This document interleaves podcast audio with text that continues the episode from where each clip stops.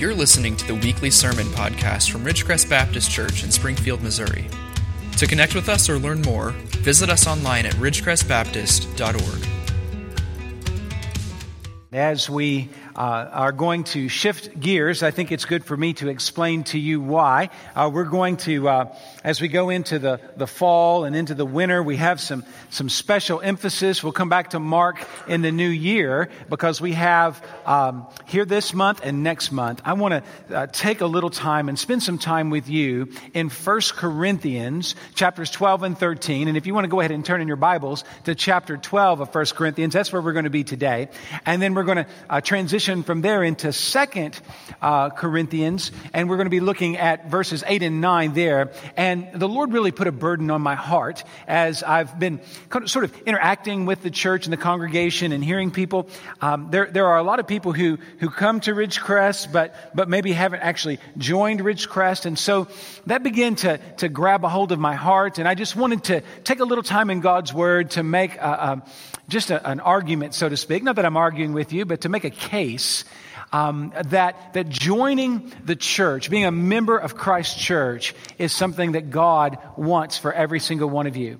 But also, I thought, you know, it's not just about being a part of the church, but as we become part of the church, there is a transformation that takes place that, that begins to emanate out from us. And I want to talk about that in terms of generous living. So as we think about uh, these passages in the weeks to come, I'm going to be talking about sharing the gift.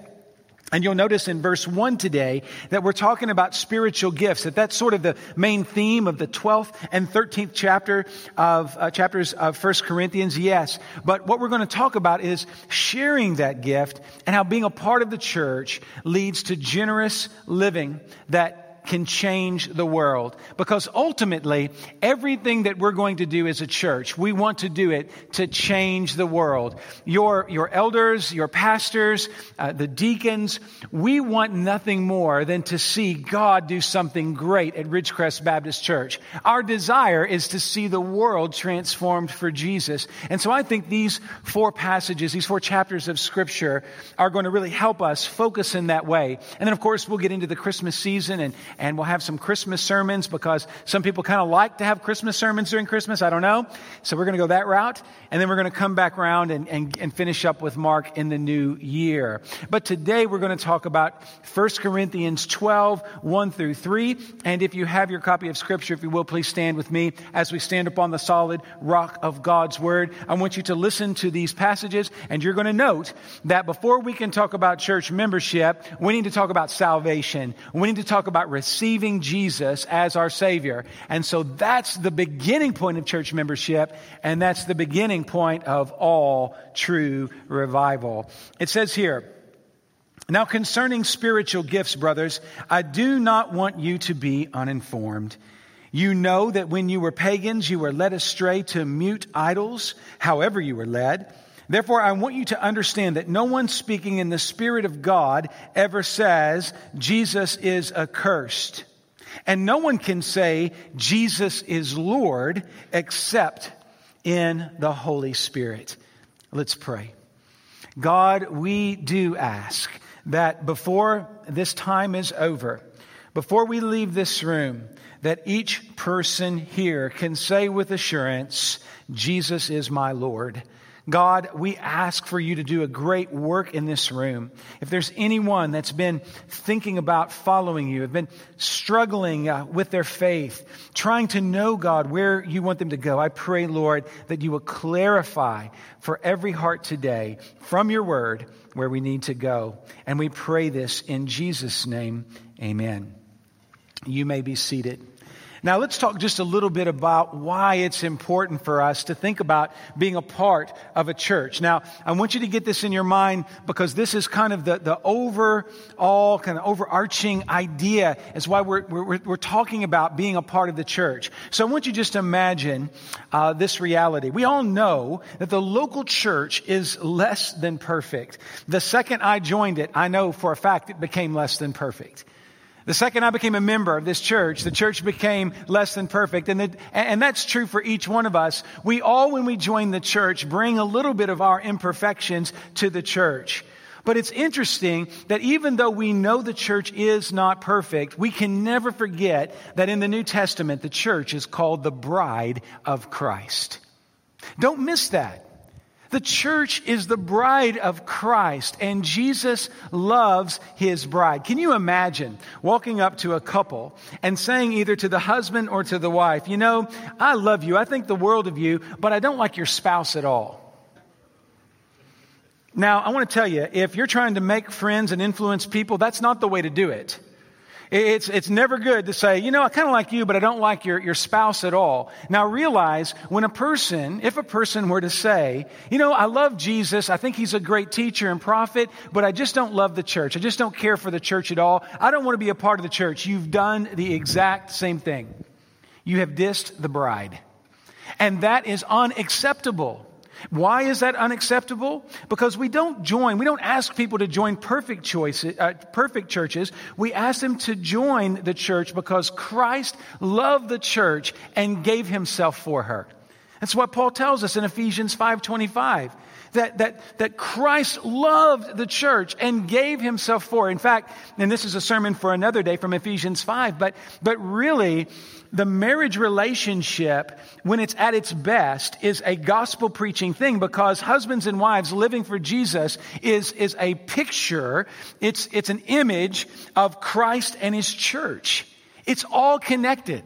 And so I want to say to you today how important it is for you to be a part of the church part of the church that Jesus died for, bled for, and died for. We want to keep that in our minds. But if you look here, in this passage, Paul is speaking of the body and its members. That's really the theme of 1 Corinthians 12 and 13, all the way in to the 14th chapter. And he goes into great detail talking about the diversity within a congregation and how all the different pieces of the congregation work together to build a local community.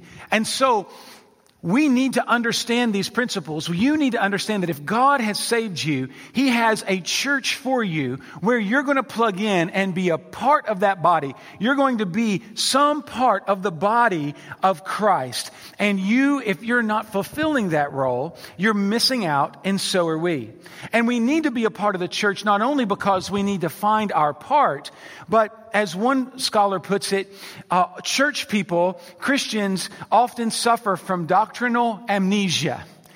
And what I mean by that is we forget sometimes what God's word says. And so we need to come together and be here so that we can sharpen up in our skill set so that we can serve the kingdom. But we need to constantly be refueling our hearts with doctrine, with theology, with what God's word says, because that's what you need to live your life for Christ. We are called to be a part of this beautiful body. And when we are truly contributing as we ought to, what that leads to is a generosity, a generosity that just flows from us. The community around us needs to feel the generous love of Christ. And you get to play a part in that.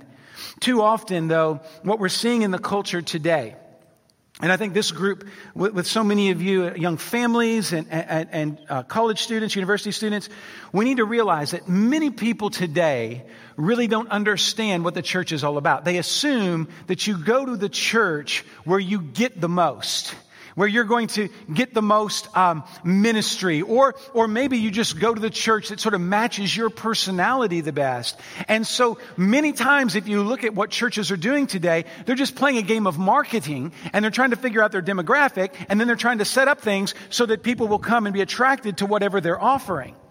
Now, listen, I understand that we need to be relevant, but the priority must always be what we are giving to the church time, talent, treasure. Notice I put treasure last as opposed to what we're getting from the church. Hear my heart.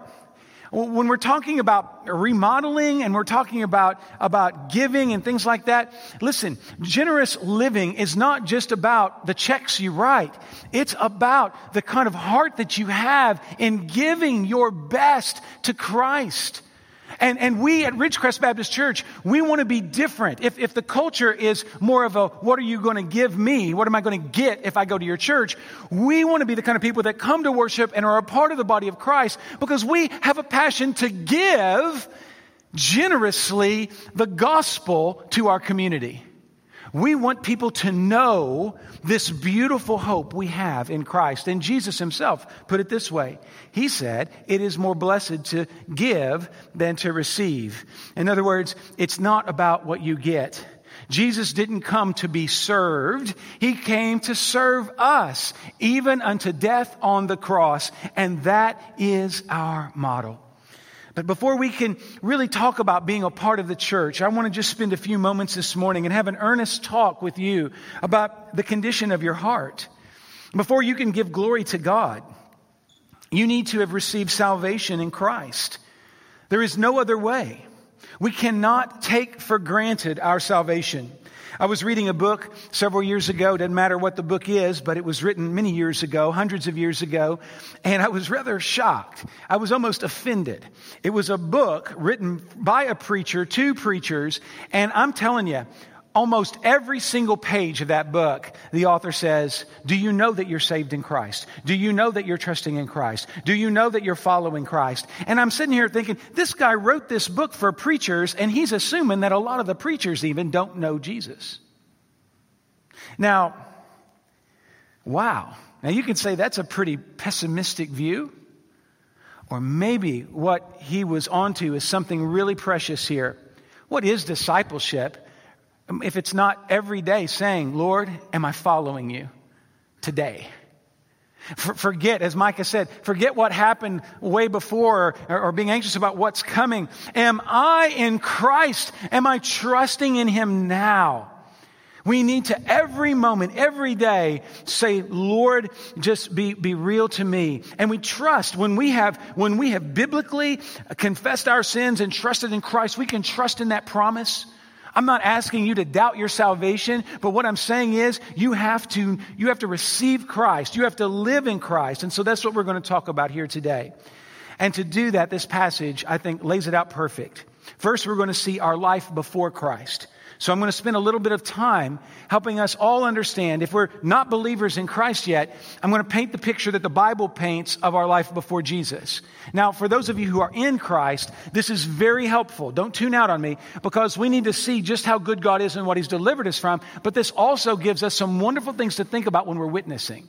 Because we need to realize when we're trying to share our faith with people, we need to remember where they're at. And, and the, the scriptures are very good at helping us with that. And then we're going to talk about what it means to have life in Christ.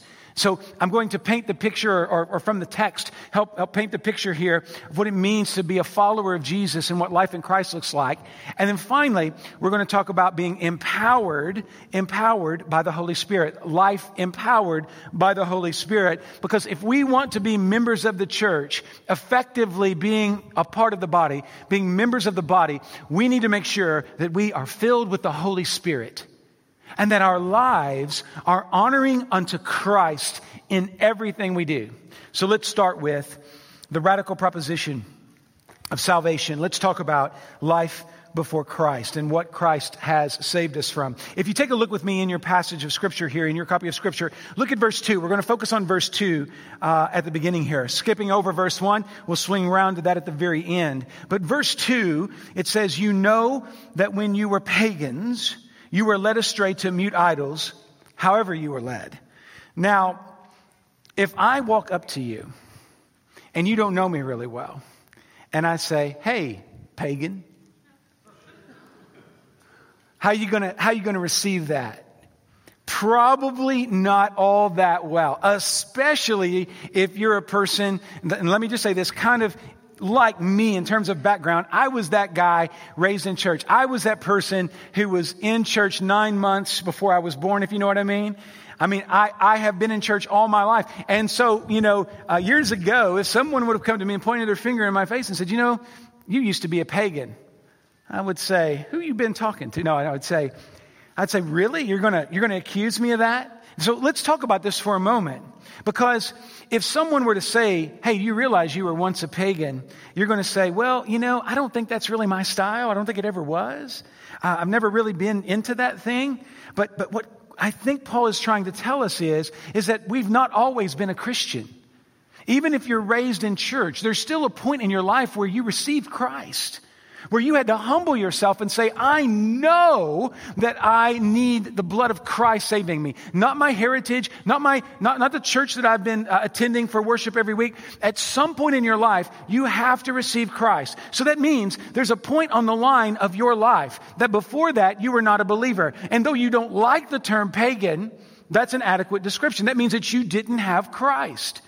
And so when you look at your life, if you were to put it on a line, if you're a believer here today, somewhere on the line of your life is a point in time where you were humbled by God, where the Holy Spirit said to you, as we're going to see in a moment, Jesus is Lord, and you received Jesus.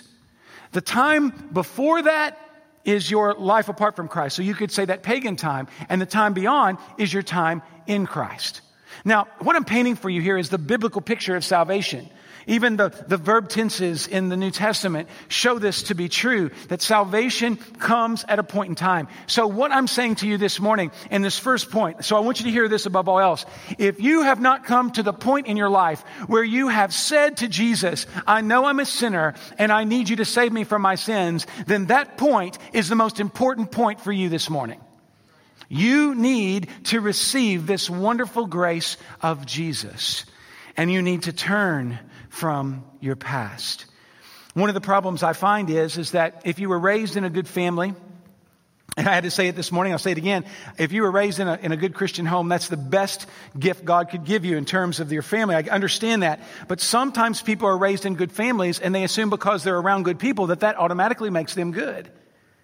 You know, I can go and, and watch the Cardinals play baseball, although right now I don't know that I want to, but I could go watch the Cardinals play baseball and see every game uh, what is it, 162 games out of the year, and that will not make my fastball one mile per hour better. I will not be able to hit a 100 mile per hour fastball any better. I can go be in the presence of great baseball players, but that's not going to make me a great baseball player. So it's not just about being present. As, as a person who was raised in church, I had to learn this because here's here's the problem I had. I had issues in my heart like pride but, but I would look down on the person over here that had an alcohol addiction and think that his sin was somehow worse than mine because it was more visible and it was more ugly. And what I was doing was, is I was just avoiding the reality that my sin was odious unto God, just as that sin was. The devil loves for us to focus on other people's sins because then we're not paying attention to our own sins. And so it doesn't really matter what your sin is. If you have sin, you need Christ. This gets in our kitchen. This gets, this gets down to the core of who we are. Because we don't want to hear that, that we're not as good as we think ourselves to be. But the scripture, uh, the scriptures, Romans chapter 3 in particular, I mean, it just doesn't give you any wiggle room. There isn't any way that you can say, read Romans 3 and say, well, I'm still a good person. No, there's none good. No, not one. And we need to hear that message. And you need to hear that message regardless of your background. Regardless of your church background or lack of church background, everybody in this room is on the same playing field when it comes to paganism because if we don't have Christ, we are lost in our sins. We're all on the same ground. You come in here today and you tell me you don't, this is the first time you've ever been in church or you haven't been in church in 20 years. Listen to me. That does not mean that you can't receive Christ this morning. That doesn't mean that you have like, like 10, you've got to, you know, check off the boxes of 10 worship services and only then can you be a Christian. No, God brought you here today because He wants to radically alter your life. He wants to change you today. And you need to turn from your sin. Let's talk about the sin. Paul is writing to an audience that wasn't raised in church, so to speak. These were the Corinthian Christians, and many of them had come from very pagan backgrounds in the truest sense of the word, just exactly how you would define it. Very ugly stuff. The city of Corinth, in its Greek derivation and later in its Roman derivation, because it had a Greek uh, period and then a Roman period, but I'll tell you, both of those uh, epics, they were epically wicked. The Greeks even made up a word. They had a participle for, for this. Corinth, the zesthai, that's a mouthful, isn't it? Corinthesestai is a participle meaning behaving like they do in Corinth. So they were known to have some pretty serious behavior problems in Corinth. And, and quite frankly, I think because of all those issues from their past, this is why in, in 1 Corinthians, if you read the whole letter, you say, wow, these guys are in trouble a lot. And they are. It just seems like those, those wicked ways from their past just keep kind of holding on. So hear me. Listen to me, brothers and sisters. I'm not trying to give you a hard time, but, but if you have great sin in your past, don't think that, the, the, that those wounds aren't there anymore. Always beware because sin is devastating and deadly. And if you look here in the passage, we see here that it's, it's kind of like our sin. The images is of carrying us away. You know that when you were pagans, you were led astray. Another way of saying led astray is to say carried away. Uh, get in your mind the image of a stream, like a river carrying your soul to a tremendous precipice, towards a, a waterfall. And before you receive Christ, you're caught in this current. You're moving swiftly toward death. One old uh, preacher, one writer puts it this way sins, murdering morsels, like you're eating a morsel, will deceive those who devour them. So here's what's interesting sin looks sweet, it deceives you, but it's poison. And that poison, what it does is it keeps you from being able to swim against the current of the culture, the tide of sin, and therefore you're carried with that sin. A person that is a uh, still lost in their sin, to use the word here pagan, I know that's harsh, but but they don't even realize often that they're being carried away by, by the lusts of their hearts. They would just tell you that they're just doing what they were born to do. This is what I like. This is what I want. This is what I'm going to do. But notice what Paul says here. They've been led astray uh, to mute idols. This is a key biblical concept, Old and New Testaments. The idea of an idol. And what we see in an idol, it doesn't necessarily have to be a little statue or something like that. An idol is just something that takes the place of God. And what we need to realize is, is that our life before Christ was controlled by something other than Christ. And here in the text, it speaks of specifically an idol. And, and what we need to realize is, is that, that the, these idols are very, very deceptive and even clever. I would say demonically clever. It says that they're mute, but I don't want you to think that they're dumb. Uh, the, the idols of your heart uh, offer you pleasure, but what they deliver to you is death. Again, a famous preacher said, A man may have enough of the world to sink him, but he can never have enough to satisfy him. Think about that. Your sin can sink you, but it will never satisfy you. Your sins may make you feel like you've got something good going on in your life.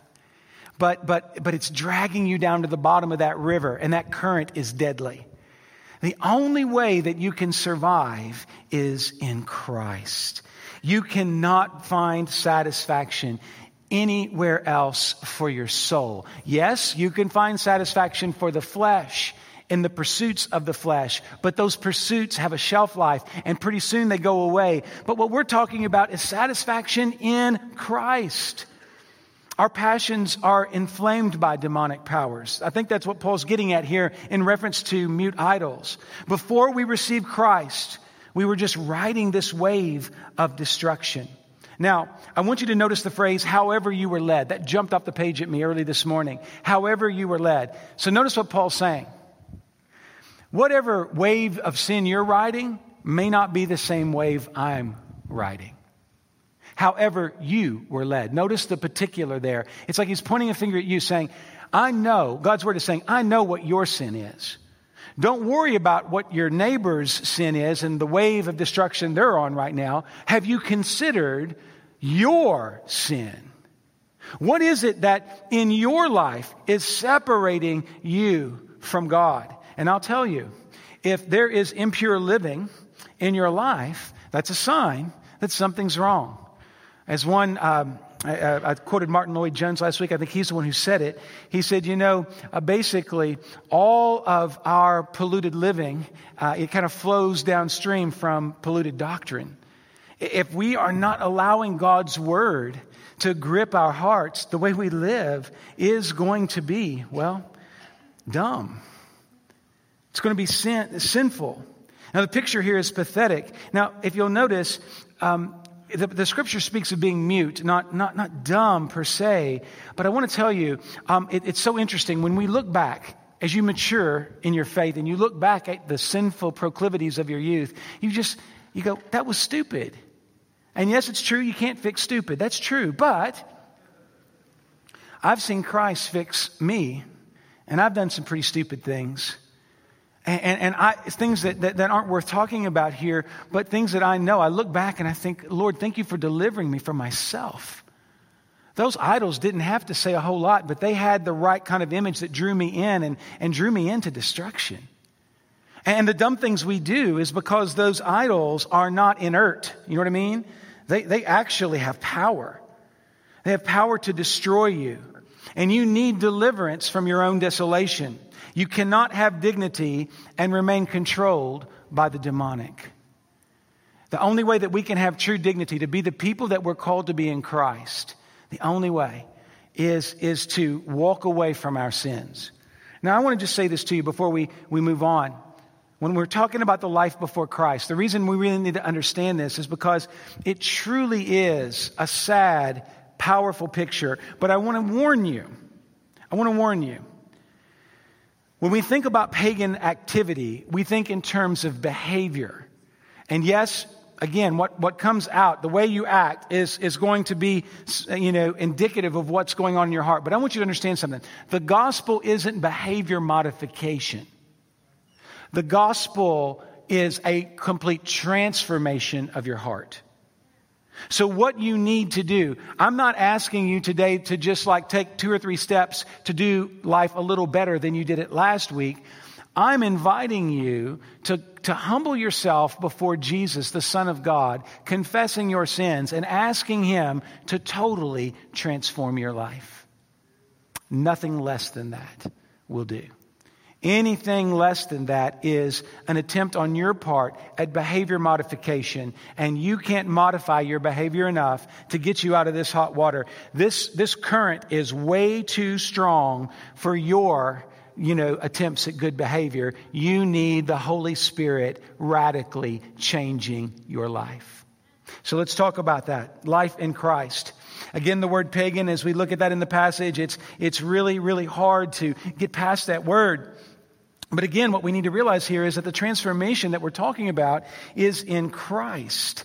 What God does is, is really radical. He takes us from being that pagan, being that person away from God, to being that person who is truly in love with God. We're not talking about self-reformation, but we're talking about salvation as a spiritual reality.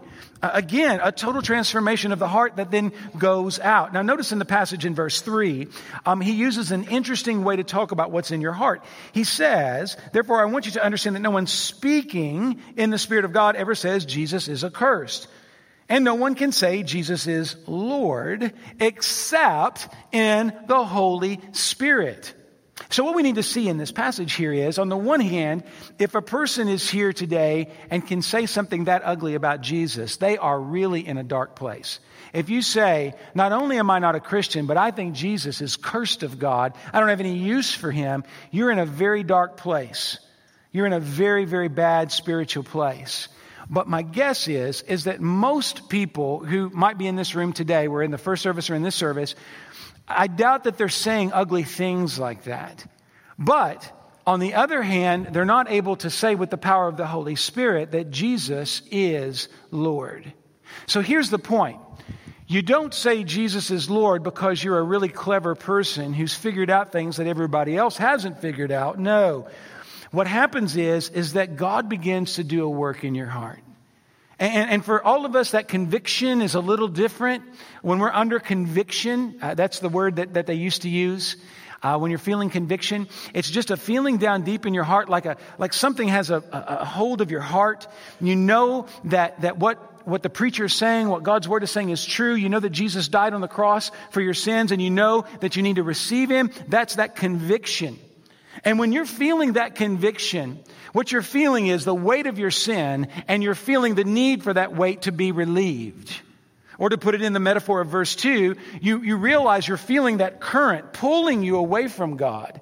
And you're saying, What do I need to do to start swimming the other direction away from destruction? The only way that you can have that going on is, is when the Lord is really dealing with you. It's the Lord who is convicting you. Jesus is convicting you. The Spirit is convicting you that you need to receive Christ. Now let me show you something here. If you have a minute and you have your copy of Scripture there, go to 1 Corinthians chapter 2. I want you to see this, okay? So 1 Corinthians 2, and it'll be on the screen here if, if you're afraid of paper cuts or whatever and turning in your Bible, okay? We want to take care of you. Some of your hands, I'm sure, are very, very manicured. You want to, you want to hurt yourself, okay? All right, so let's, let's take a look at this. 1 Corinthians chapter 2, verse 8. None of the rulers of this age understood this, for if they had, they would not have crucified the Lord of glory. So right there, here's what Paul's saying. He said, no one would have understood who Jesus is and, and the gospel if they really understood who he was. But the reason they couldn't understand who he was is because they were not seeking God and the Holy Spirit wasn't revealing to them. But as it is, it was, it is written, what no eye has seen, nor ear heard, nor the heart of man imagined, what God has prepared for those who love him. So here we see the gospel is not a man made thing. It's a, a, a God given message. These things God has revealed to us through the Spirit. For the Spirit searches everything, even the depths of God. For who knows a person's thoughts except the Spirit of that person which is in him? So in other words, no one knows your heart. No one can look into your heart and say what's going on or not going on. But God can. God knows what's going on. The preacher can't read your heart, but the Holy Spirit can. So also, no one comprehends the thoughts of God except the Spirit of God. Now we have received not the Spirit of the world, but the Spirit who is from God, that we might understand the things freely given to us by God, and we impart this in words, not taught by human wisdom, but taught by the Spirit, interpreting spiritual truths to those who are spiritual. Now, if you are a believer here today, then by definition there, you are a spiritual one and you're understanding what I'm talking about. When I say conviction, you go, yeah, I remember what that was like. When, when I say something about uh, confessing your sins and turning to Jesus, you go, yeah, I, I remember that. So those who are spiritual understand that. Those who have, who are struggling or moving in that direction, what you need to realize is this is God at work. When you're feeling this, when you're saying the time today, it's time for me to follow Jesus, I'm going to tell you, that's not your reasoning. That's not your rationality. That's God moving in your heart. That's Him changing you. And, and here's my belief. If you honestly would come in this room today and say, I want to know who the real God is, if you were serious about that, the Spirit begins to speak through His Word, and you will hear that Jesus is the Son of God, and you will believe. I believe that, uh, again, whosoever shall call upon the name of the Lord shall be saved. I think that's what it's talking about. If you are serious about knowing God, then the Spirit is here this morning saying, Jesus is Lord. That's what you're hearing. Did you see that in verse 3?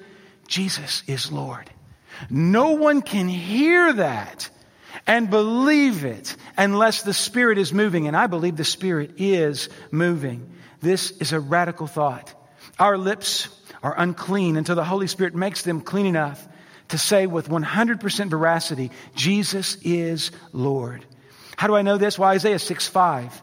Notice this. The prophet says, And I said, Woe is me, for I am lost, for I am a man of unclean lips, and I dwell in the midst of a people of unclean lips, for my eyes have seen the King, the Lord of hosts. So even the prophet realized that, that his words, his mouth, um, was unclean in comparison to the Spirit of the Lord and the power of the Lord and the Word of the Lord. And so what we're dealing with here today is if we have life in Christ, if we can say Jesus is Lord, it's because the Holy Spirit is moving.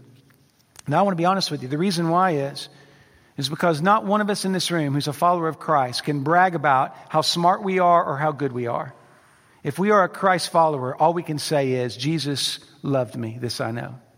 All we can say is, I, I don't understand why God loves me, but He does, and He loves you too. That's, that's my message to you. I'm not up here saying that anybody in this room, no matter how long they follow Christ, is better than you if you're not a Christ follower. We're just saying it is good. Follow Jesus. Experience life in His name. We're inviting you to receive this wonderful gift. We're inviting you to experience the love of God. Now, the final point here is that we are empowered by the Holy Spirit. Once we understand uh, that we were lost in our pagan life, then we were saved by the Spirit um, saying Jesus is Lord. Verse 1, we get back to verse 1 now. We begin to think about what it means in terms of spiritual gifts. And we don't want to be uninformed about that. And here's, here's basically the gist of the 12th and 13th and 14th chapters. When you are in Christ, God begins to reveal to you that He's placed things in you that are worthwhile, not only to yourself, but to the church. Over time, as you're discipled, those things begin to come out. So what's a lump of coal at the beginning becomes a beautiful diamond at the end. You can only experience this, though, I think, uh, when you submit your heart to, to, to accountability and godly leadership. Um, we are saved by the Holy Spirit's work, but I also believe we're sustained by the Holy Spirit's continuing presence within us. And it's that spirit that helps us grow in grace to live the powerful, spirit filled lives that will have the spiritual gifts flowing. You see, your gifts, coupled with the gifts of those in the church around you, make ministry possible. So, again, when we come back to the idea of why would we join a church? Well, you need to join the church because we need you and you need us. And, and we all need to understand the role we have in, in submitting our hearts to the Holy Spirit and we need to realize that yes, in salvation, the Spirit speaks and says Jesus is Lord, but I believe that in sanctification, as we grow in Christ, the Spirit continues to speak and clarify. The moment I was saved, I did not hear a voice saying, You're going to be a, a preacher. It, it, if so, I don't know what that would have done. I might have just fallen flat right there. Um, but over time, uh, my gifts began to be brought out because people cared for me and loved me in the context of the church. And the Holy Spirit, I believe, works here at Ridgecrest Baptist Church and is working here in this room and in the small group rooms. There is a lot of hope for you. If you want to follow Christ and receive Him today, I also believe that this is the place where you can be empowered by the Holy Spirit to live the life that God wants you to live. Grace, God's grace, the gospel will change you down to your core and continue to conform you to the image of Christ. Friends, there is no middle ground, though. You are either in Christ or you are apart from Christ. And I don't want you to stay apart from Christ one minute longer. We come to the end of a service, and many times people say, Well, what am I supposed to do? Well, here's my advice, my plea to you. First, I invite you to receive Christ. If you know in your heart of hearts that the Lord is speaking to you and saying, Jesus died, died for you. Jeremy, Jesus died for you. Will you receive that? That's the Lord speaking. Receive that. Some of you have received Christ, but you've not been faithful and obedient to baptism. I, I really do. I believe Christ's command in Matthew 28 to, to go forth and, and make disciples and baptize them in the name of the Father, Son, and Holy Spirit. I think that's telling us that the command is not just to baptize, but for us to submit to baptism, to give a picture of the gospel. If you've not done that, you're missing a beautiful blessing there, and you're not being obedient to the call. A third element, though, is, is just, I really believe we, if we're not plugged into a church, I don't know how we can be members of the body. I mean, we just had a, we just had a vote. I don't know how it's going to go. It really, it, it's a good thing either way because what's most important is not what I say, but what we say. Okay? But how, how can you be held accountable?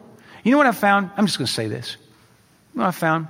People don't want to join the church because they don't want to be told if they're wrong or they don't want to be held accountable. Because here, here's, here's the benefit of not being a member well, you can just kind of float along and enjoy it until something happens you don't like, and then guess what? Bye bye. There's no accountability. So, so here in Springfield, when you got a gazillion churches, that's a literal count, by the way, and a bank to match, one bank for every church. I think that's the ratio, anyway. You know, well, I don't like this. What are you going to do? You can go somewhere else and just kind of chill out. Where you go church? Well, I go church here. You know, we need to be asking the question, well, what, where are you a member? And then you might see some awkward looks. Because I think a lot of people, they want, they want to feel good about Jesus, but they don't want to be ac- accountable to Jesus. And if you really want to grow in your faith, you can't, you can't do it that way. So, this invitation, if you're on the fence with membership, I'm going to tell you right now, you, you need to join a church, and I'm going to invite you to join this one because I like it. And I'd like for you to like it too. So, receive Christ, submit to baptism, become a member. It's pretty clear, isn't it? Let's, let's hear Christ right now and let's do what he's telling us to do. Thanks for listening. For additional resources, to learn more about us, or get connected, visit ridgecrestbaptist.org.